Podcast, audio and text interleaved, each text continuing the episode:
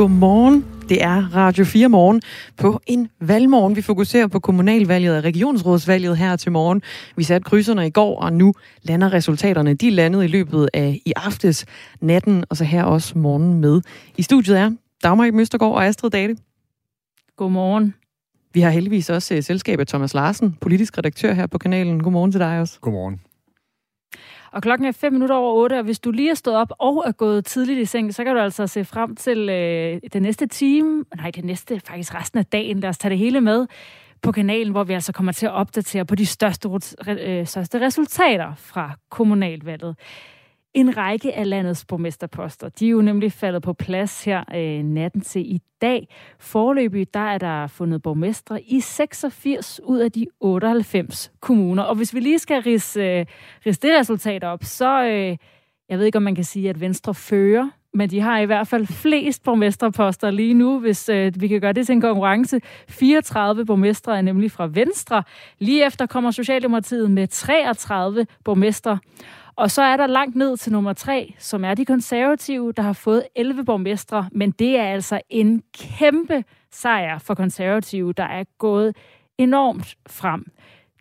Ja, under det her valg, der er de altså øh, de er blevet til det tredje største parti under, under kommunalvalget her. De konservative, de har fået 15,2 procent af stemmerne mod 8,8 procent tilbage i 2017, da det sidste kommunalvalg det altså stod. Så de er gået ganske markant frem og har også fået flere øh, borgmesterposter allerede, end de faktisk havde altså, i den øh, sidste periode her. Altså næsten en øh, fordobling. Og det samme kan man sige om SF, selvom at det er fra et meget lille antal. De er nemlig gået fra én borgmester til to borgmesterposter. Og så er der øh, rosinerne i pølsen, nemlig de radikale og Slesvigsk Parti, der hver har fået én borgmesterpost. Ja, de konservative de bliver altså øh, valgets helt store vinder, og det er en stolt formand. Jeg står tilbage med stolthed. Jeg er da ærgerlig over det, der ser ud til at ske på Frederiksberg. Men altså, hvis jeg ikke stod tilbage med stolthed over det, øh, det bedste resultat i 36 år, så er det et skarn. Jeg er partiformand for hele landet. Øh, og øh, jeg synes, at vi får nogle meget, meget flotte resultater rundt omkring. Ja, nu fik han altså også lige nævnt Frederiksberg her. Han var lidt ærgerlig over det, der var sket på Frederiksberg der er det nemlig blevet en øh, socialdemokratisk borgmester, og det betyder altså, at Frederiksberg for første gang i 112 år må opgive øh, deres magt og deres borgmesterkæde der, og det er altså til et øh, socialdemokrati, der ellers har haft et, øh, et anderledes valg, end de nok havde håbet på. De er nemlig gået hele 86 mandater tilbage ved øh, det her kommunalvalg i forhold til sidste valg.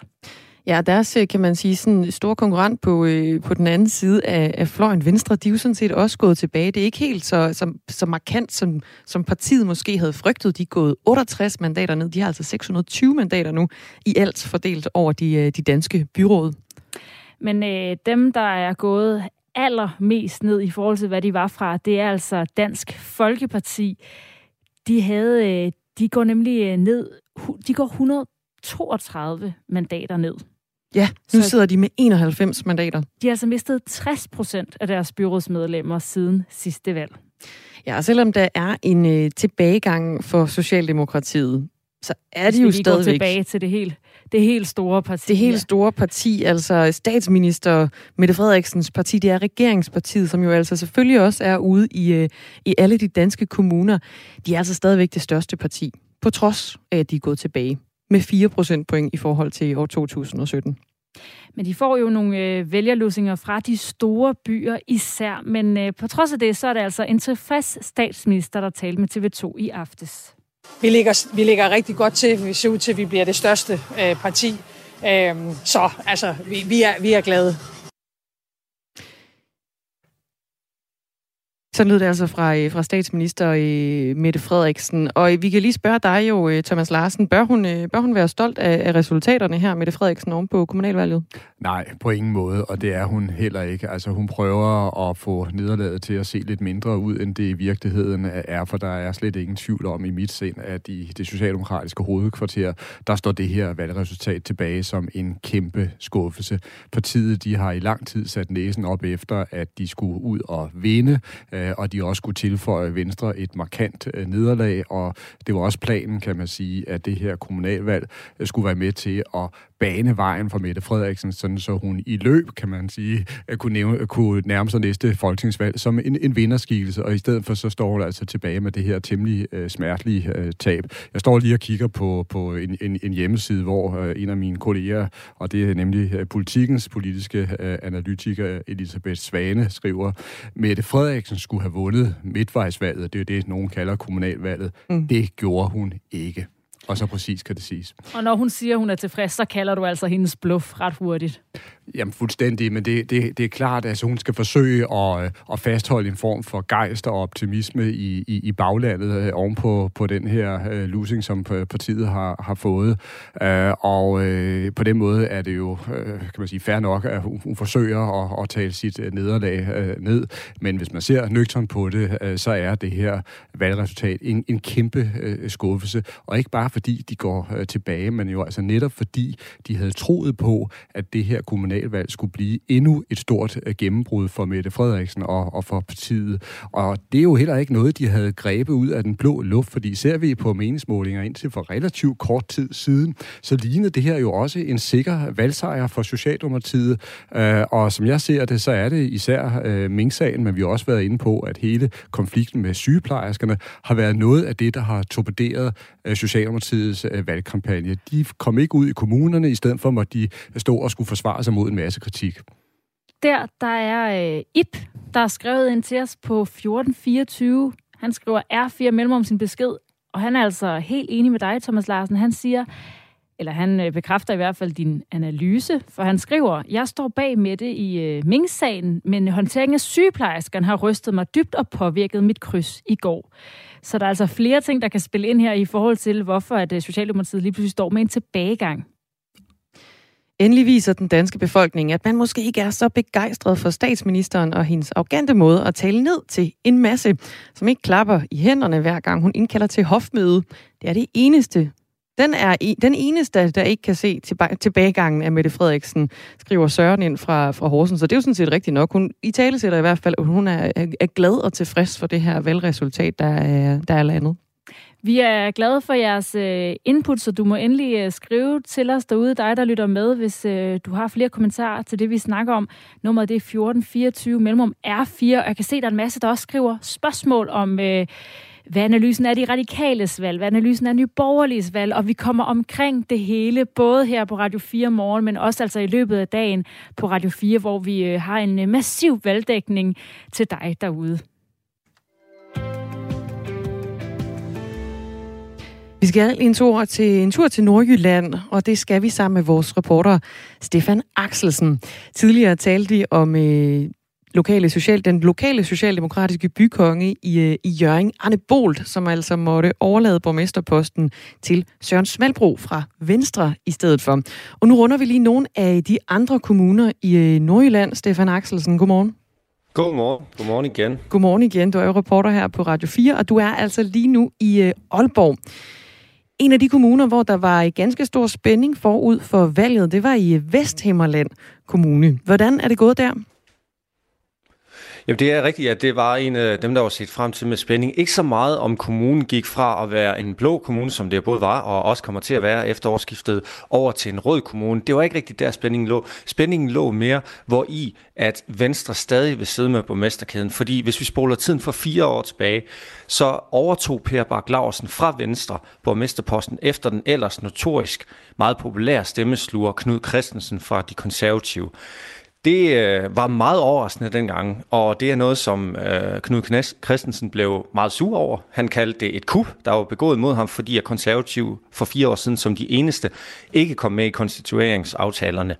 De var simpelthen holdt helt udenfor, og derfor så mistede de op på trods af et fremragende valg, de her borgmesterkæder her.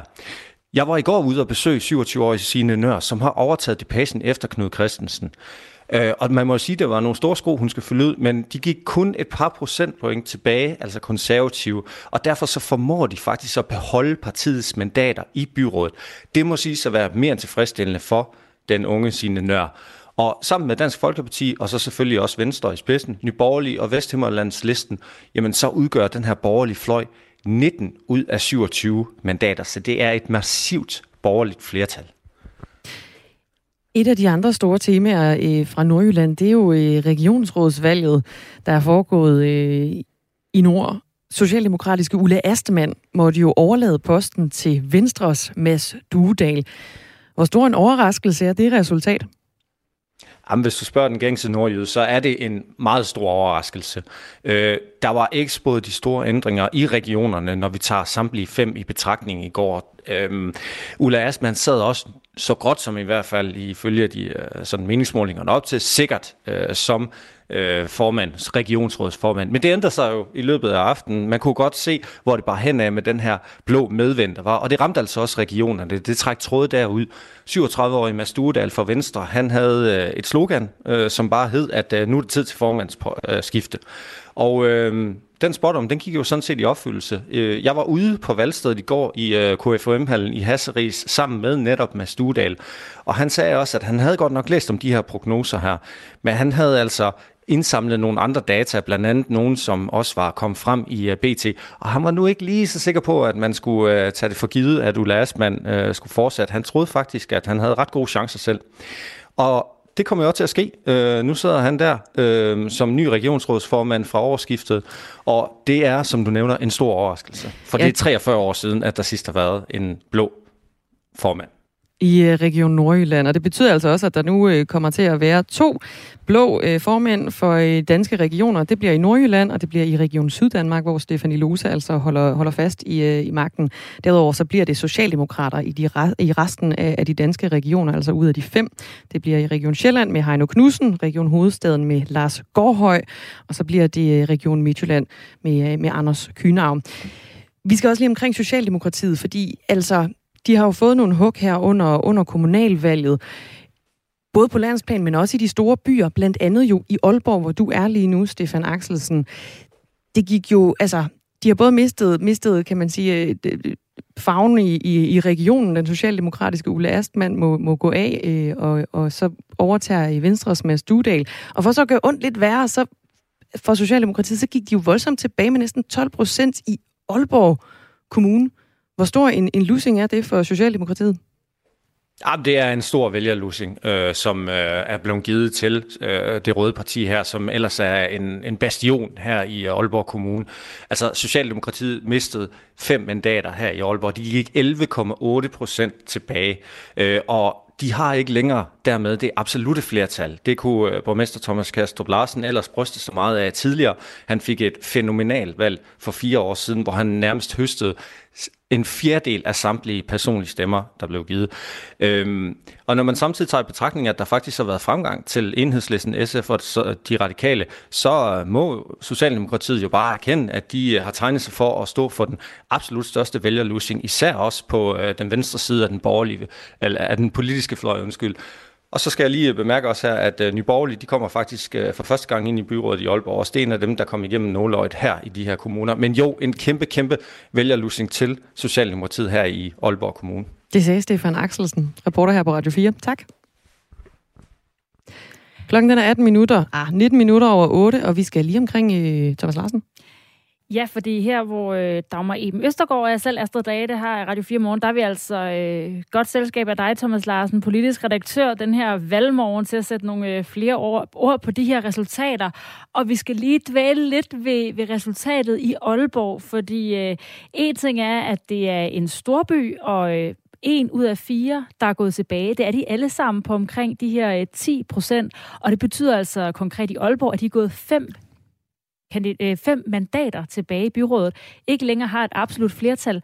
Og det, der er ved Aalborg, det er jo, at det er Mette Frederiksens kommune. Hvad betyder det i øh, det store billede? Det er klart, der er en helt særlig symbolik øh, i, i Aalborg, når det netop handler om, at det er sådan helt bogstaveligt øh, Mette Frederiksens hjemmebane. Det der, hun blev født, og det var der, hun blev skolet øh, politisk, og derfor er det også et af de øh, nederlag, der vil gøre ondt på, på statsministeren, når hun sidder og kigger ud over øh, landkortet, og også har kunne se, at, øh, at hendes partifælder altså har fået et, øh, et hug øh, i, i Aalborg. Men som du er inde på, også hvis vi skal øh, være helt øh, nøgterne her, så er hovedproblemet i selvfølgelig, at det her er ikke et enkeltstående tilfælde. Det er altså rent faktisk et socialdemokrati, der går meget markant tilbage i en række af landets altså største øh, byer, og også øh, er ude på øh, øh en, en, en rusjebanetur øh, ned øh, i København, altså i hovedstaden, hvor man må konstatere, at øh, Sofie Hestorf har fået et rigtig, rigtig skidt valg, selvom hun jo altså ender med at komme til at sidde i overborgmesterstolen. Så jeg tror, at øh, den socialdemokratiske ledelse virkelig kommer i, øh, i, i tænkeboks øh, efter det her valgnederlag, fordi de stiger jo selvfølgelig også øh, ind i et, øh, i et folketingsvalg, hvor de ikke har råd til at tabe så meget i, i landets største byer, hvis de skal fastholde magten. Og hvis man skal tale lidt om, hvor at øh, stemmerne bevæger sig hen, så som Stefan Axelsen også var inde på, jamen så er Socialdemokratiet, de er for eksempel gået tilbage i Aalborg, mens SF, Enhedslisten og Radikale er gået frem.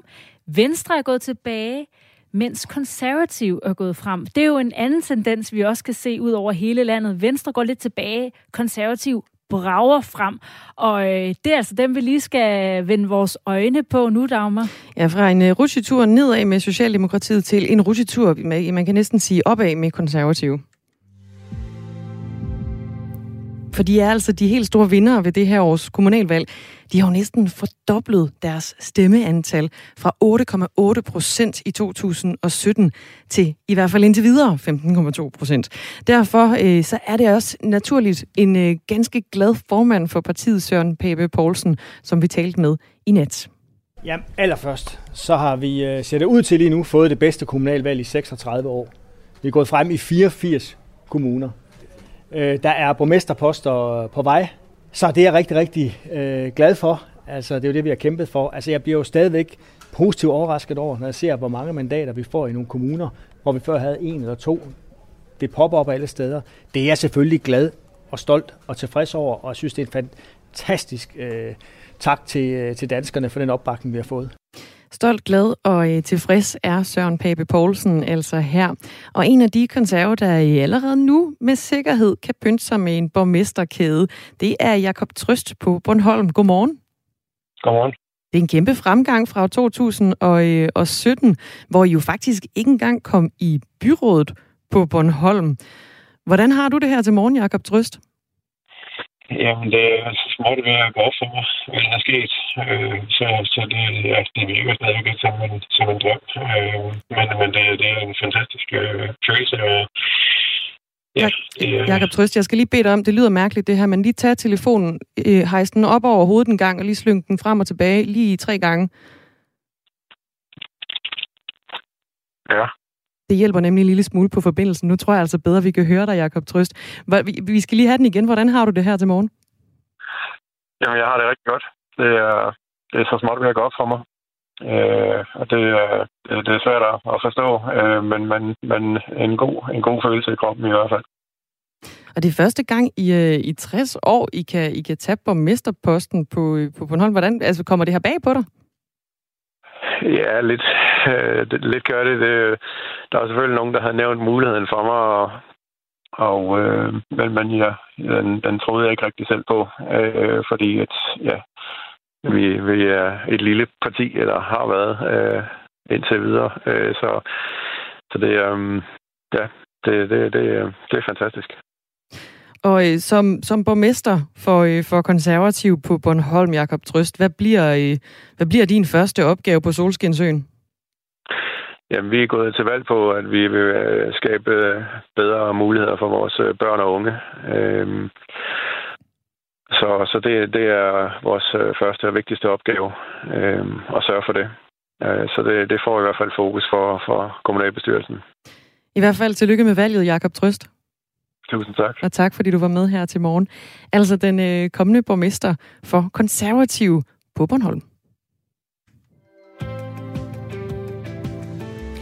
Klokken den er fem minutter i halv ni på denne valgmorgen efter øh, årets kommunalvalg i går, hvor vi jo øh, alle sammen, har man jo lyst til at sige, har været op at stemme, men det er ikke alle, alle, der stemmer.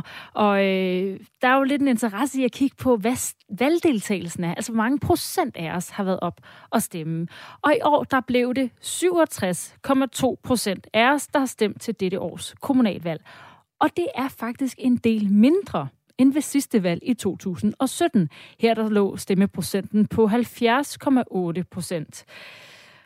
Og til at forklare øh, den, den øh, tilbagegang i øh, stemmeprocenten, der har vi dig, Niels Nørgaard Christensen. Godmorgen. Godmorgen. Valgforsker på Aalborg Universitet, altså fra 70,8 til 67,2. Er det en, en, en, altså er det meget mindre? 3 procentpoint, øh, jamen det kommer lidt af på, hvordan man ser på det. Det, det, det er et pænt dyk, vil jeg sige. Det, er, der er helt klart rigtig mange, der vil være meget skuffet over det her resultat. Er du skuffet? Jeg er ikke skuffet. Jeg, jeg havde lidt forudset, øh, uden jeg skal prale af det, så havde jeg lidt forudset det her dyk, øh, og jeg har snakket om det allerede et par dage før valget. Det er lidt forventeligt. Øh, formentlig er coronasmitten den største årsag til, at, at øh, deltagelsen er dykket, og, og flere vælgere har afholdt sig fra at stemme ved valget. Og formentlig er det, vil jeg gætte på, primært i den ældre del af befolkningen, at vi ser det største dyk. Ja, for det interessante er jo så, hvorfor det er dykket, og du nævner øh, coronasmitten som øh, en af årsagerne. Er der andre årsager til, at valgdeltagelsen er lavere i år? Jamen, paradoxalt nok, så tror jeg også, at et andet forhold spiller ind, nemlig at øh, det her med kommunalvalg, og som jo egentlig er det nære, jamen det på mange måder bliver mere abstrakt og mere fjernt for, for mange borgere, fordi rigtig mange ting af, af de øh, ting, som sker i kommunerne, bliver fastlagt af staten, og øh, det kommunale råderum bliver hele tiden mindre og mindre rent politisk, og folk har generelt svært ved at forholde sig til kommunalpolitik, øh, blandt andet af den grund, men også fordi, at kommunalpolitik i stigende grad er mindre og mindre profileret i medierne på bekostning af Christiansborg-politikken. Ja, så altså, hvad er det, du siger, at det her med en lav stemmeprocent i virkeligheden er et udtryk for? Jamen, jamen for det første, så er det, så er det et udtryk for, at, at øh, kommunalpolitik er lidt, lidt tørt, lidt kedeligt, lidt fjernt for mange vælgere. Og for det andet, så er det et udtryk for, at især i den gruppe af vælgere, som måske ikke er super meget politisk interesseret, men som måske tidligere mest har stemt, fordi det er sådan en slags medborgerpligt at gå hen og stemme. Jamen her har coronasituationen ligesom været en legitim grund til, at man har kunne sige, ej, jeg bliver hjemme den her gang. Og hvilke konsekvenser får det så for demokratiet, at færre stemmer? Jamen, øh, optimisterne vil sige, at det betyder ikke så meget, bare at dem, som øh, er virkelig interesserede og som har gjort sig gode og grundige overvejelser over, hvor de skal stemme hen, de går hen og stemmer. Jamen, så er det ikke nødvendigvis et, et, et kæmpe stort minus. Men pessimisterne vil omvendt sige, at jo færre der deltager ved valgene, jo større bliver uligheden blandt dem, som stemmer. Og i sidste ende kan det have konsekvenser for den demokratiske opbakning og den demokratiske legitimitet, når færre medborgere de går hen og stemmer. Og det er altså øh, ja, omkring øh, 3-4 procent færre, der er 3 procentpoint færre, der har stemt i år. Niels Nørgaard Christensen, valgforsker på Aalborg Universitet. Tak fordi du lige har sat ord på, hvad det betyder for os her til morgen. Tak selv. Og det er jo altså på en øh, morgen, hvor vi fokuserer på kommunalvalget og i regionsrådsvalget. Vi satte vores krydser i går. Det var så ikke øh, helt lige så mange som sidste gang, der fik sat krydser i, øh, i denne her omgang.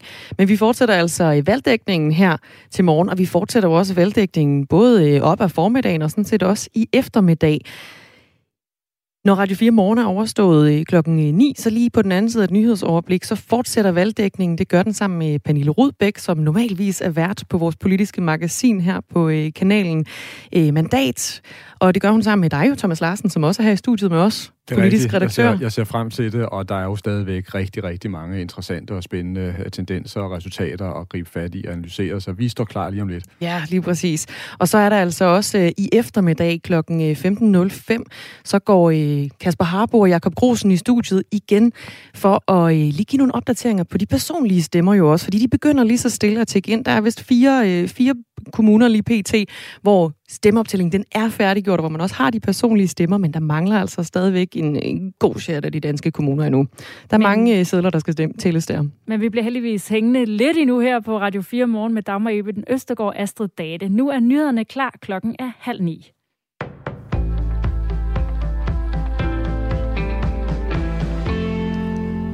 Både Odense, Aalborg, Aarhus og København. Socialdemokratiet har tabt vælgere i de store byer, der er klassisk røde, og hvor det i overvis har været socialdemokrater, der har båret borgmesterkæden. De styrtbløder vælgere og taber mellem 9 og 12 procentpoint sammenlignet med valget i 2017. Men selvom vælgerne langt fra har omfavnet partiet så hjerteligt som tidligere, så forbliver Socialdemokratiet størst i de store, fire store danske byer. I Aalborg er det lykkedes borgmester Thomas Kastrup Larsen at sikre sig den tilstrækkelige opbakning til at kunne blive siddende på posten, selvom Socialdemokratiet har lidt, hvad han kalder en klar tilbagegang. Også i Aarhus og Odense er det lykkedes de siddende borgmestre Jakob Bundsgaard og Peter Rabeck Jul at genvinde borgmesterposterne. Hvorfor partiet taber terræn har Aarhus borgmester Jakob Bundsgaard dog endnu ikke noget svar på. Jeg tror ikke, vi har, har gjort øh, analysen færdig. Det kommer til at tage noget, noget tid, men, men det er rigtigt. Vi har ikke fået noget øh, godt valg i, øh, i, øh, i de store byer øh, for, for Socialdemokratiet, og det giver selvfølgelig stof til, til eftertanke, og, øh, og det skal vi have, have kigget ned i. Øh. Endelig er det også lykkedes at beholde overborgmesterposten i København, hvor Socialdemokratiets spidskandidat Sofie Hestorp Andersen er blevet tildelt posten, også selvom enhedslisten nu er det største parti i Københavns Kommune. Det er jo en kæmpe glæde og stolthed over at, øh, at være københavner og være stolt over den her by, og nu kunne være overborgmester og stadigvæk sikre også Socialdemokratiets måde at samarbejde om at få udviklet vores by. Men det er klart, at det her også betyder, at vi i Socialdemokratiet skal kigge indad og evaluere godt og grundigt, øh, hvad det er, og hvordan vi kan komme i bedre dialog med københavnerne. Socialdemokraten Michael Windfeldt bliver ny borgmester i Frederiksberg Kommune, hvor de konservative ellers har haft posten i 112 år. Socialdemokratiet har sammen med de radikale enhedslisten og SF besluttet sig for at vælte Simon Akkersen af pinden. Vores reporter Lisa Linding fangede den nye borgmester efter konstitueringen. Jeg er meget træt, men jeg er også glad. Jeg er glad øh, på hele koalitionens vegne over, at det lykkedes at, at skabe eller få et flertal af vælgernes opbakning til, at, øh, at de gerne vil et mere progressivt Frederiksberg, et grønnere Frederiksberg og et Frederiksberg, øh, hvor vi øh, har en blandet by, sådan så vi også har boliger til vores pædagoger og vores skolelærer og vores socioassistenter i fremtiden. De konservative er stadig det største parti i kommunen. En skuffet Simon Akkesen talte også med pressen, da det stod klart, at han måtte afgive borgmesterposten. Jeg vil sige det sådan, at øh, jeg havde selvfølgelig gerne set, at øh, vi nu øh, stod med et øh, tydeligere øh, flertal, øh, end vi gør. Vi står ikke med et flertal, men med et tydeligere resultat, end vi gør nu. Og øh, sådan er det jo. Øh, men, men borgerne på Frederiksberg har, øh, har styrket det konservative folkeparti, og det vil vi jo bruge øh, til at knokle øh, for byen og øh, gøre kampen op igen. Også de konservatives politiske ordfører på Christiansborg, Mette Abelgaard, ærger sig over, at partiet nu mister borgmesterkæden efter over 100 år. Det er interessant med Frederiksberg, fordi den har været konservativ i så mange år, og selvfølgelig er det drønende ærgerligt. Det vil vi ikke lægge skjul på. Men det var meget, meget tæt ved sidste kommunalvalg. Det var få hundrede stemmer, der afgjorde det. Og denne her gang er det så under 1000 stemmer, der afgør, at det vipper lige præcis til den anden side. De konservative får ellers på landsplan et fremragende valg med 15,2 procent af stemmerne mod 8,8 ved seneste valg. En af valgets helt store tabere bliver Dansk Folkeparti, som er nøjes med 4,1 procent af stemmerne, og dermed bliver mere end halveret i forhold til valget i 2017. Det er formand Christian, Christian Thulesen Dahl erkender, at det ser skidt ud, og at alt i partiet, også hans egen position, er til debat. Hvis man foretager en evaluering og mener, at man skal foretage en reel evaluering af et øh, dårligt resultat ved et valg, så skal man være villig til at kunne diskutere øh, det hele, og det gælder selvfølgelig også øh, vores egne roller i, i partiet, fordi vi skal bringe partiet fremad igen. Det har vi en forpligtelse til, og så må vi finde finde ud af i fællesskab, hvordan vi bedst gør det. Skyderegn til hele landet, men i løbet af dagen klarer det op vestfra med lidt sol og spredte byer. Temperaturer mellem 7 og 10 grader. Nyhederne var med Thomas Sand.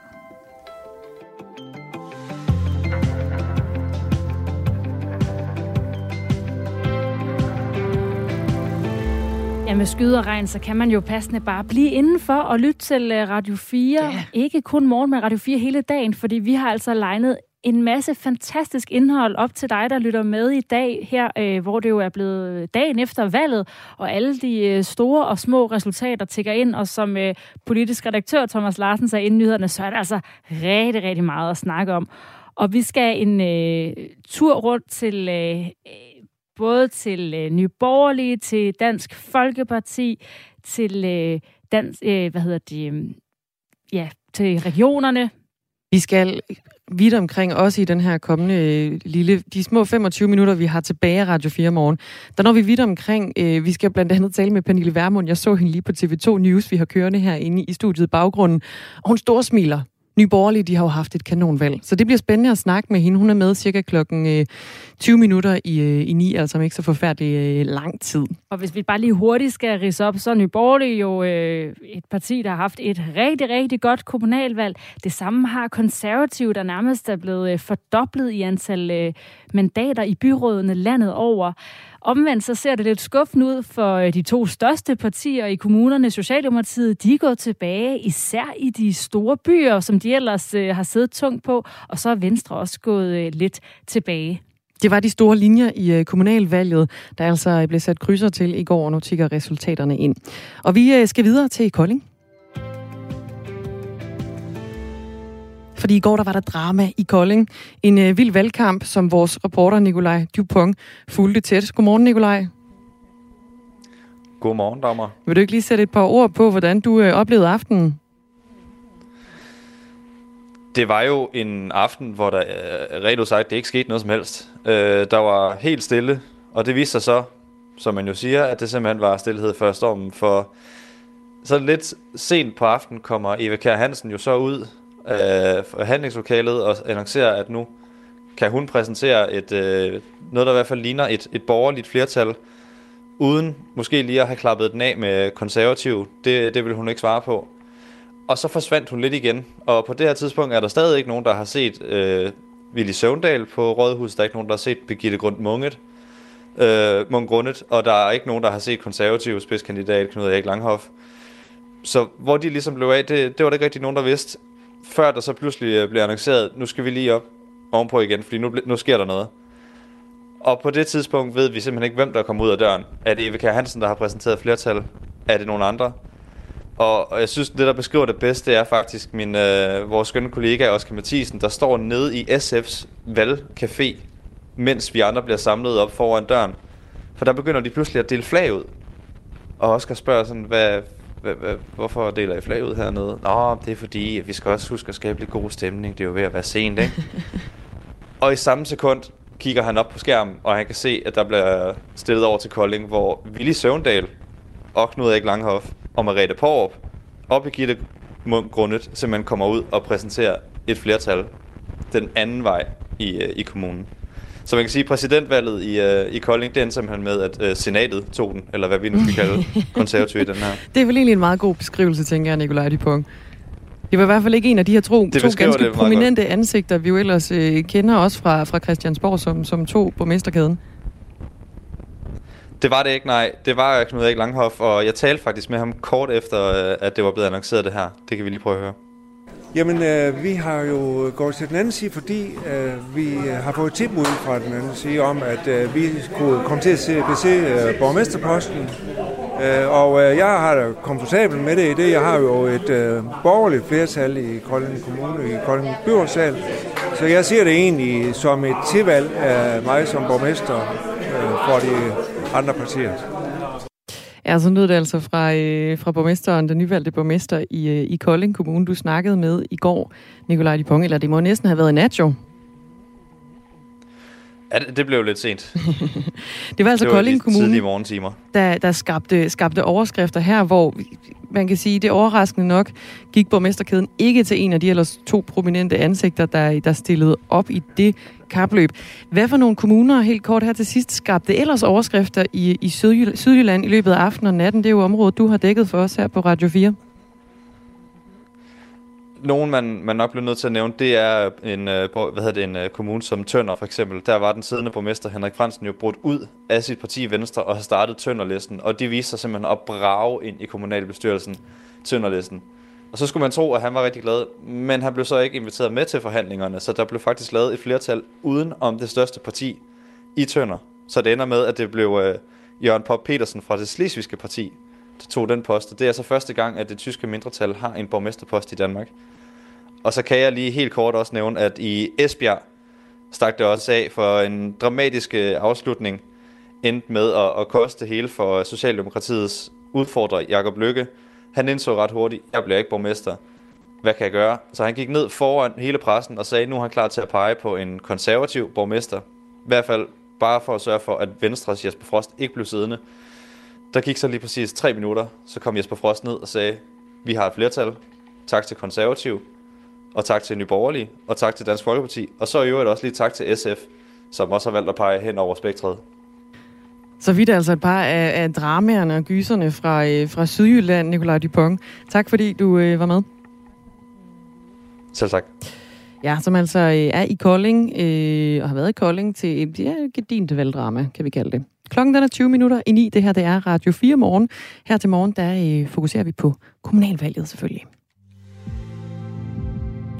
Og en af dem, der fik et rigtig godt kommunalvalg, det var Nye Borgerlige. Samtidig med, at øh, Dansk Folkeparti fik et øh, skidt et af slagsen. Og tesen er lidt, at Nye Borgerlige måske har taget nogle af deres stemmer. Fordi øh, ved sidste kommunalvalg, der fik Nye Borgerlige blot et mandat. Men nu står de altså og har 64 mandater. Så, og vi har jo lige set dig smile i fjernsynet, Pernille Vermund. Godmorgen. Godmorgen. Jamen, så har du set news, kan jeg høre. Ja, lige præcis. det var et smil fra øre til øre. ja, det er, ej, det er svært ikke at være, øhm, at være lidt glad, når man vågner til sådan en nyhed. Altså, jeg må sige, jeg, ja, jeg var nødt til at tjekke på øh, et par ekstra medier, for at være sikker på, at det var rigtigt, at jeg stod op til 64 mandater. Ja, du er jo øh, formand for Nye Borgerlige, Pernille Vermund, og du havde sagt, at øh, du havde en målsætning om at øh, tidoble, altså få 10 mandater. Og vi har jo altså her i øh, måneden op til talt om, at, øh, at Nye Borgerlige godt kunne få et godt valg. Så når du har sat et mål på 10, er det så for at være sikker på, så skal det nok blive en succes, fordi det, øh, det når vi i hvert fald op på. Nej, det var, et, altså, det var et mål, vi satte, da vi kom i Folketinget. Uh, vi kom jo i Folketinget med øh, fire mandater og skulle lægge en strategi frem mod kommunalvalget. Og, uh, og jeg må sige, da vi satte det mål, der var vi sådan lidt, ah, kan vi det, og kan det nu lade sig gøre, fordi det er svært som et nyt parti, øh, der primært er kendt landspolitisk, og komme ind øh, i kommunalpolitik og også i regionerne. Så det krævede jo benhårdt arbejde, og det betyder jo også, at, at det lille sekretariat, vi har på Christiansborg i forhold til de mange øh, mennesker, der er ansat i de andre og større partier, øh, jamen, de skulle jo arbejde noget hårdere for, at vi kunne passe vores arbejde og få det hele til at hænge sammen. Så øh, ja, jeg er overlevet tilfreds med, at, øh, at det lykkedes. Og når du taler med vælgerne, hvad er det så dit indtryk, der får dem til at vende sig mod jer i, i stedet for for eksempel Dansk Folkeparti? Jamen det er grundlæggende øh, borgerligheden. Altså at, at, øh, at folk siger, at vi, vi ønsker et borgerligt samfund. Vi ønsker en borgerlig dagsorden. Vi ønsker ikke, at der bliver frosset med vores penge ude i kommunerne. Vi kan se, at det er mere end 30 milliarder om året, der bliver brugt for meget, fordi kommunerne bliver drevet ineffektivt. Hvis alle kommuner var lige så effektive som den mest effektive kommune, der er Vejle Kommune, jamen så ville man kunne spare 33 milliarder om året. Det er jo rigtig mange penge, som man dels kunne bruge på bedre kernevelfærd, men også kunne bruge i højere grad på at sende nogle penge tilbage til danskerne i form af skatte- og afgiftslettelser. Øh, og, og det her med, at man har haft et mantra i overvis om, at hvis der er noget, der ikke fungerer, så smider man bare lidt flere penge efter det, fordi så skal det nok lykkes. Det, altså, det holder jo ikke. Det holder jo ingen steder. Det holder slet ikke i den offentlige økonomi. Og den øh, politik betyder altså, at I, øh, I nu står med 64 mandater, i stedet for det ene, I ellers havde de her mange flere mandater, kan, hvordan kan de godt blive til reel magt i byrådene? Fordi mange steder, så er det jo så med et mandat her og to mandater der. Ja, det kan de jo, fordi nogle steder øh, er vi jo øh, det sidste mandat, og det er der jo flere, hvad skal man sige, det, det kan der jo være flere partier, der er. Men, øh, men hvis man har et meget tæt, øh, øh, en, en meget tæt løb mellem rød blok og blå blok, og det er et mandat, der skiller de to, jamen så kan det jo være os, der er afgørende for, at man kan få flertal for noget af det, som man ønsker. Øh, og, og tilsvarende kan vi jo så også få sikret, at, at i de forhandlinger, jamen der kan vi få, øh, få sat fokus dels på integration, som vi jo mener er et personligt ansvar, som vi ikke skal bruge så utrolig mange penge på rundt omkring i kommunerne, som vi gør i dag, men også på at få øh, stoppet stoppet det fros, der er ved danskernes penge derude. Hvor meget tror du, at den her succes reelt måske handler om, at konkurrenterne på markedet, altså Dansk Folkeparti og også et parti som Venstre, har det svært for tiden? Men jeg tror, at hvis vi havde haft et folketingsvalg, så ville det betyde meget. Øh, når det er kommunalpolitik, så betyder det formentlig mindre. Øh, men der er jo ikke nogen tvivl om, at, at den, hvad skal man sige, den fremgang, vi har, den tilbagegang, DF har, også hænger sammen med, at, at, at DF har det svært i øjeblikket. Og, øh, og når, det er, når det går skidt for nogle partier, jamen, så går det jo frem for andre. Det er jo sådan, det er, når der kun er de mandater og gør godt noget, som er der. Vi har fået en sms fra en, der hedder Jakob, der har skrevet til os på 1424. Han spørger, om der er eksempler på, om Nye Borgerlige har støttet en socialdemokratisk borgmester. For det lovede Pernille Vermund jo ikke vil ske. Er det så sket, Pernille Vermund? Jamen, det vi sagde, det var, at vi vil ikke være det parti, eller et parti, der tipper et blot flertal over til de røde, og det har vi ikke gjort.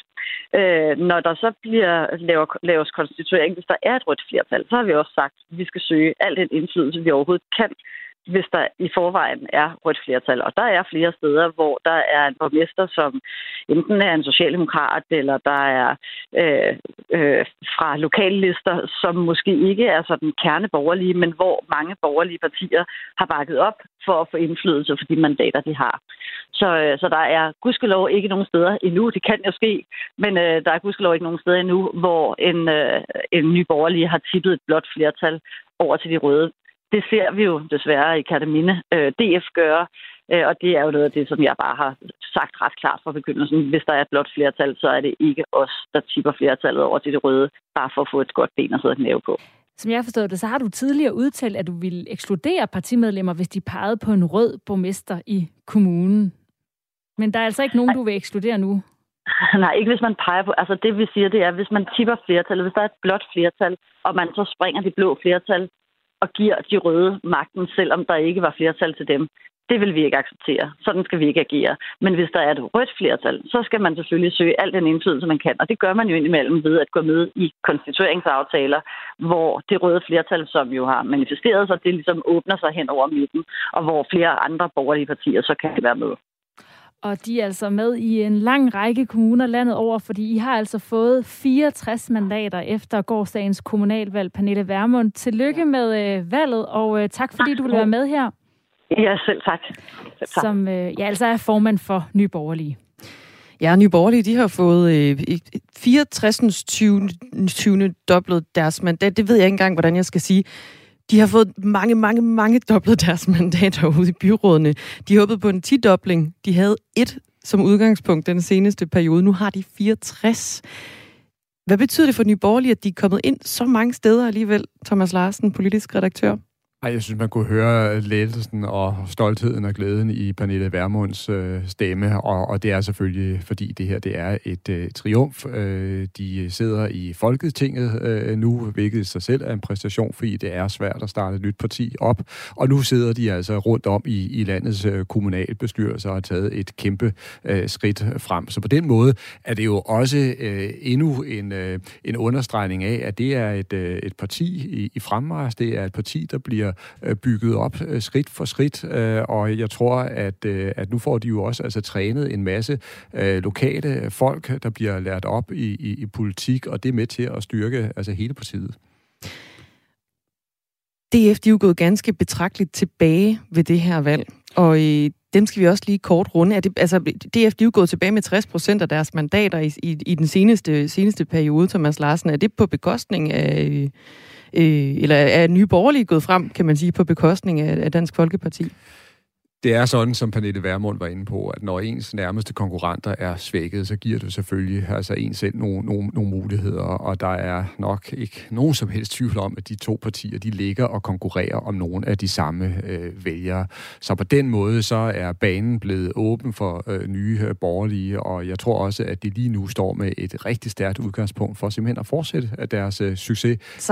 Øh, ja, det tror jeg rent faktisk, de vil, de vil kunne. De har også fået et øh, endnu stærkere rygstød nu i forhold til næste øh, folketingsvalg, hvor øh, Dansk Folkeparti jo stadigvæk altså, sidder fast i en massiv øh, krise. Altså vi skal jo huske på, at mens vi står og, og, og taler her, øh, så er der en øh, DF-formand øh, i skikkelse af Christian Tulsendal, der sådan set har stillet sin formandspost til rådighed. Øh, mere dramatisk kan det jo næsten ikke blive.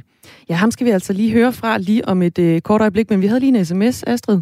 Ja, det er Katarina, som øh, er en fast øh, lytter af programmet, der skriver stort tillykke til Nye Borgerlige. Er glad for, at de kom ind her i Odense. Ja, så kan det være, at der er nogen, der ikke er så glade på Dansk Folkepartis vegne, fordi de er altså øh, taberen ved det her, øh, det her kommunalvalg, der er foregået. De mister jo 60 procent af deres byrådspladser, Astrid. Ja, og det er jo øh, sammenlignet med valget i 2017 et, øh, en nedgang på øh, konkret 132 mandater, så de nu har 91 mandater på landsplan. Vores politiske reporter Amanda Holmen, hun har talt med formanden for DF, det er Christian Thulsen Dahl, om øh, de her valgresultater. Ah, det er et rigtigt øvresultat for Dansk Folkeparti, som det ser ud lige nu. Øh, vi vidste godt, at vi ville komme til at gå tilbage men vi går øh, til, yderligere tilbage i forhold til det, vi havde, øh, havde forventet. Øh, og det er selvfølgelig ikke tilfredsstillende. Der er kommuner, hvor jeg synes, det er helt oplagt, at vi skal være repræsenteret, hvor vi ser ud til ikke at blive repræsenteret. Du sagde lige for et øjeblik siden til Danmarks Radio, at Dansk Folkeparti taber kommunalvalget 2021. Hvad, hvad, hvad, kan du, hvad, er der, hvad er der gået galt, Christian Tulsendal? Jamen det er jo det er et rigtig godt øh, spørgsmål, fordi jeg synes jo, vi har kørt en god øh, valgkampagne. Vi har formået at, kan man sige, øh, holde ro på tropperne i forhold til de der interne ting, der tidligere har været, så vi har givet øh, vores folk mulighed for at køre ud og diskutere politik. Vi har været meget synlige, der har været masser af plakater op og brochurer, og vores folk har deltaget på vælgermøderne. Øh, så, så jeg synes jo egentlig, øh, vores folk har gjort det godt. Og hvad der så gør, at det ikke bliver belønnet af vælgerne, det er jo det, som vi bliver nødt til at tage en meget alvorlig intern drøftelse om. Øh, altså en evaluering øh, om, hvad er gået galt ved det her valg, og hvordan øh, formår vi at bringe os ud af den her situation, så vi kan få fremgang igen. Og det er ikke tilfredsstillende, når du siger, at Dansk Folkeparti taber valget. Hvad får det her af konsekvenser for, for dig og for toppen af Dansk Folkeparti? Jamen, det er jo øh, noget af det, når man foretager en evaluering, så skal man jo være villig til at se på det hele. Så det er klart, at, at når jeg indbyder til, at vi internt i Dansk Folkeparti tager en grundig evaluering af det her valgresultat, så er det jo også en, en evaluering, hvor der ikke er nogen hellige kør. Skal der en ny formand til Dansk Folkeparti? Altså det tager vi internt i, i partiet. Øh, som jeg siger, hvis man foretager en evaluering og mener, at man skal foretage en reel evaluering af et øh, dårligt resultat ved et valg, så skal man være villig til at kunne diskutere øh, det hele. Og det gælder selvfølgelig også øh, vores egne roller i, øh, i partiet, fordi vi skal bringe partiet fremad igen. Det har vi en forpligtelse til, og så må vi finde ud af i fællesskab, hvordan vi bedst gør det. Radio 4 Morgen havde en interviewaftale med partiformanden her til morgen, så vi altså kunne have fået ham på live nu her, men øh, han aflyste klokken halv to i nat, og her til morgen, der har han afvist at stille op til interview i radioen. Måske han sover. Måske han sover, men det gør du ikke, René Christensen. Godmorgen. Godmorgen. Du er formand for øh, Miljø- og Fødevareudvalget for Dansk Folkeparti, og øh, det virker jo lidt som om, at alt er oppe i luften og vende lige nu i, i Dansk Folkeparti oven på det her kommunalvalg. Hvad skal der ske fremadrettet? Jamen, det er jo det, der er spændende. Hvis vi sådan lige øh, vidste, hvad det var, der skulle til, så tror jeg, vi havde trykket på knappen. Altså, det her, det er jo... Det er sådan mærkeligt, fordi vi synes jo også, som, som Christian siger i det interview, vi har spillet, ikke? Altså, at vi har en rigtig politik på hylderne, og så bliver man ikke rigtig belønnet for det af, af vælgerne. Og det er jo den der øvelse, man så skal gøre. Hvordan får vi kommunikeret det ud? Øh, min personlige holdning er jo selvfølgelig, at det vigtigste er, at vi ikke begynder at blive blive, hvad skal man sige, bange for vælgerne og begynder at sige alt muligt skørt. Altså, vi har jo politik på alle hylder, og det skal vi holde fast i. Altså, vi er jo et borgerligt parti, som, øh, som har en stærk øh, social side også, ikke? Og vi ved godt, hvor pengene kommer fra. Øh, vi har en stram udlændingepolitik, men vi vil også gerne være med til at finansiere, når vi bliver flere ældre. Vi vil have nogen i folkeskole, osv. osv. Øh, og det skal vi holde fast i. René Christensen, vi hørte jo lige øh, Christian Thulesen Dahl, altså formanden for Dansk Folkeparti, sige, at det hele det skal evalueres her på bagkant af kommunalvalget, og han afviser jo sådan set heller ikke, at hans egen formandspost den kan komme i spil. Hvordan lyder det i dine ører? Jamen, jeg, jeg tror, man bliver nødt til at evaluere, hvordan man gør. Øh, det, det eneste, jeg bare tror, der er vigtigt, det er, at vi har jo set det før. Øh, andre partier har jo også været i modvind. Altså, politik, det er jo også strømninger, øh, og det tror jeg også er for, for vælgerne. Altså, øh, man vil gerne være med på et vinderhold, og når man sådan kører i medvind, så, så, så tager det også noget.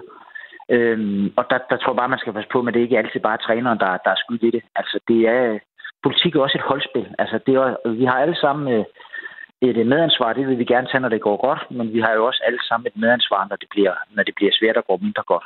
Og det er det, vi skal finde ud af. Altså, hvordan kommer vi tydeligere igennem til vores, øh, til vores vælgere med vores budskab, som vi egentlig har haft meget klart i, i de sidste over 25 år. Ikke? Så René Christensen, hvad, hvad skal der gøres nu? Du siger, det også er strømninger. Vil du, vil du læne dig tilbage og vente på, at strømmen vinder for, for Dansk Folkeparti, eller har du noget konkret, du skal ud og sætte i værk nu? Nej, altså, øh, det, det jeg tror, der er vigtigt, det er jo også nogle, måske nogle gange, at man når man sådan kommer i, i modvind, så, så kommunikerer man på alle steder. Det kan også være, at vi skal pille nogle ting ud og være meget tydelige på noget. Ikke? Altså, jeg tror, alle folk kender vores, øh, vores udlændingepolitik. Øh, der er måske blevet sådan lidt en konkurrence om hvem, der kan råbe højst. Det får man jo ikke en strammere udlændingepolitik af. Der tror jeg, at vi skal kommunikere meget tydeligt på det, vi altid har gjort. Og så skal vi måske også øh, kommunikere tydeligt på nogle andre områder. Og det er jo det, vi skal sidde med hinanden og finde ud af, hvordan gør vi det, sådan så vælgerne kan, kan vælge os til og synes, vi er interessante. Øh, fordi politik handler jo om, om indhold, men det handler også om at blive valgt. Eller hvis man ikke er valgt, så har man jo heller ikke, så er man jo heller ikke en del af magten. Så, øh, så det her er da en, øh, det er da en opgave og en udfordring for os, det er der, der ingen tvivl om. Ja, så er der jo en kaptajn i skuden, som også sætter en eller anden form for retning. Har du øh, stadig tillid til din formand i Dansk Folkeparti, altså Christian Thulesen Dahl? Ja, det har jeg bestemt. Øh, ingen tvivl om det. Øh, og også som jeg siger, det her, det er... Altså, vi har alle sammen medansvar, og det er jo også sådan i, i, når det begynder at gå ned ad bakke, ja, det skal man jo også huske, så begynder man jo også at få de der debatter også udadtil. Det har vi jo aldrig haft førhen. Der har vi jo haft øh, ro på bagsmanden altid. Vi har jo også haft en del debatter i, øh, i det offentlige rum. Øh, og det har jo også øh, givet nogle udfordringer øh, og noget. Altså, så det skal vi jo også finde ud af, hvordan vi håndterer det fremadrettet. Men vi skal også politikudvikle, vi skal også flytte os, og vi skal også have plads til det. Altså, men vi har altid været gode til at tage det internt tidligere. Så, så fortsætter Christian Thulesen Dahl, altså hvis det står til dig, fortsætter Christian Thulesen Dahl så som formand forud for det næste folketingsvalg, altså oven på det her ret dårlige valg, Dansk Folkeparti har haft til, til kommunerne? Ja, altså hvis Christian havde ude sige et eller andet, der var skørt politisk, at han ville have åbne grænser og mere indvandring og skære i ældreplejen, så, så skulle han på porten, men det har han jo ikke gjort. Han har jo øh, ført øh, den rigtige politik, og Dansk Folkeparti fører den rigtige politik. Og politik handler jo om indhold så er det selvfølgelig kommet til at handle også meget om indpakning. Øh, altså, hvad skal man sige, de mest kendte folketingspolitikere bliver jo sådan lidt, lidt rockstjerneagtige. Øh, og det skal man selvfølgelig også arbejde med, men, men indholdsmæssigt, der har jeg 100% øh, til, til, eller tillid til Christian i forhold til, til det politiske. Ingen tvivl om det. Sagde René Christensen. Tak for det. Tak fordi jeg måtte være med. Formand for Miljø- og Fødevareudvalget hedder det for Dansk Folkeparti. Og vi har tre minutter tilbage af Radio 4 morgen, hvor øh, Dagmar i Østergaard og jeg selv, Astrid Data, stod i studiet med politisk redaktør Thomas Larsen. Og mens vi altså kan holde fri, Thomas Larsen, så fortsætter du på den anden side af det her program. Og der var en masse, vi ikke rigtig noget omkring, kom omkring. Blandt andet Venstre, synes jeg egentlig lidt, vi har manglet at snakke om. Men øh, det kan man altså nå at høre senere i dag i, her på kanalen. Vi vender men os, stærkt tilbage. Er det nemlig det? Men lad os lige bare lige hurtigt vende øh, det, som øh, René Christensen han siger her. Han er altså tillid til Tulle Tulle, som ellers... Tulle, wow, det er fordi, det stod foran mig. Christian Tulsendal, beklager. Men øh, det store spørgsmål, det kan være, at du kan svare på det. Politisk redaktør øh, kender de her øh, strømninger. Hvad skal et parti som Dansk Folkeparti gøre nu? Kæmpe vælgerlusing, en formand, der er sådan lidt, når jeg skal jeg være formand. Hvad skal der ske? Sandheden er jo, at det er rigtig svært for Dansk Folkeparti at komme ud af den her meget massive krise, de befinder sig øh, i. Men jeg tror, at øh, René Christensen han havde en ret væsentlig pointe, da han mindede om, at øh, øh, politik er en holdsport. Og noget af det, der har kendetegnet Dansk Folkeparti tidligere, det har været det enestående øh, samspil og, og samarbejde og, og sammenhold, der rent faktisk var øh, i partiet. Øh, og hvor man jo også, hvis man var uenig om tingene, så holdt man det øh, inden for, for dørene og stod relativt samlet øh, udadtil. Og og det er jo det stik modsatte, vi har været vidne til i efterhånden ret lang tid, nemlig at de interne skænderier og opgør og intriger har fyldt utrolig meget udadtil, og det har på den måde kommet til at spærre for partiets øh, politik. Og det er stensikkert, at hvis de fortsætter med de her altså offentlige øh, rivninger og skændes om, hvem der skal være formand, og om Christian Thulesen dag gør det godt nok, eller det modsatte, ja, så tror jeg, at vi ser ind i en fortsat nedtur for Dansk Folkeparti. Her fik vi altså lige ridset i analysen i øh, krisen i Dansk Folkeparti oven på det her kommunalvalg, hvor de altså har mistet 60 procent af deres øh, mandater i byrådene. Og så har vi altså fået flere mennesker i studiet, fordi lige om lidt, der er der mandatprogrammet her på Radio 4, som overtager for os, Dagmar. Det er en udvidet udgave, Pernille Rodbæk. Du er vært på det. Det er det. Vi, øh, vi fortsætter selvfølgelig, hvor, øh, hvor I slipper at samle op på kommunalvalget hele formiddagen. Normalt så sender vi jo fra 11 til 12 øh, her på kanalen, men i dagens anledning, der har vi altså fået lov til at øh, give den gas fra klokken 9 til klokken 12. Så øh, Thomas Larsen, han bliver altså stående tre timer mere, og øh, så kommer Anne Kan du holde til Philipsen det i også. benene? Det kan jeg. Det er spændende. så kommer Anne Philipsen også, vores nyhedsvært her, og hjælper os med at opdatere jer her selvfølgelig også, og vi skal snakke med masser af partiledere og se på de store tendenser ved, øh, ved årets kommunal- og regional, øh, regionsrådsvalg. Så bliv altså hængende her på kanalen på Radio 4. Der er masser af kommunalvalg og regionsrådsvalg til dig, også på den anden side af et øh, nyhedsoverblik. Vi takker af for nu for Radio 4 morgen. Klokken den er 9.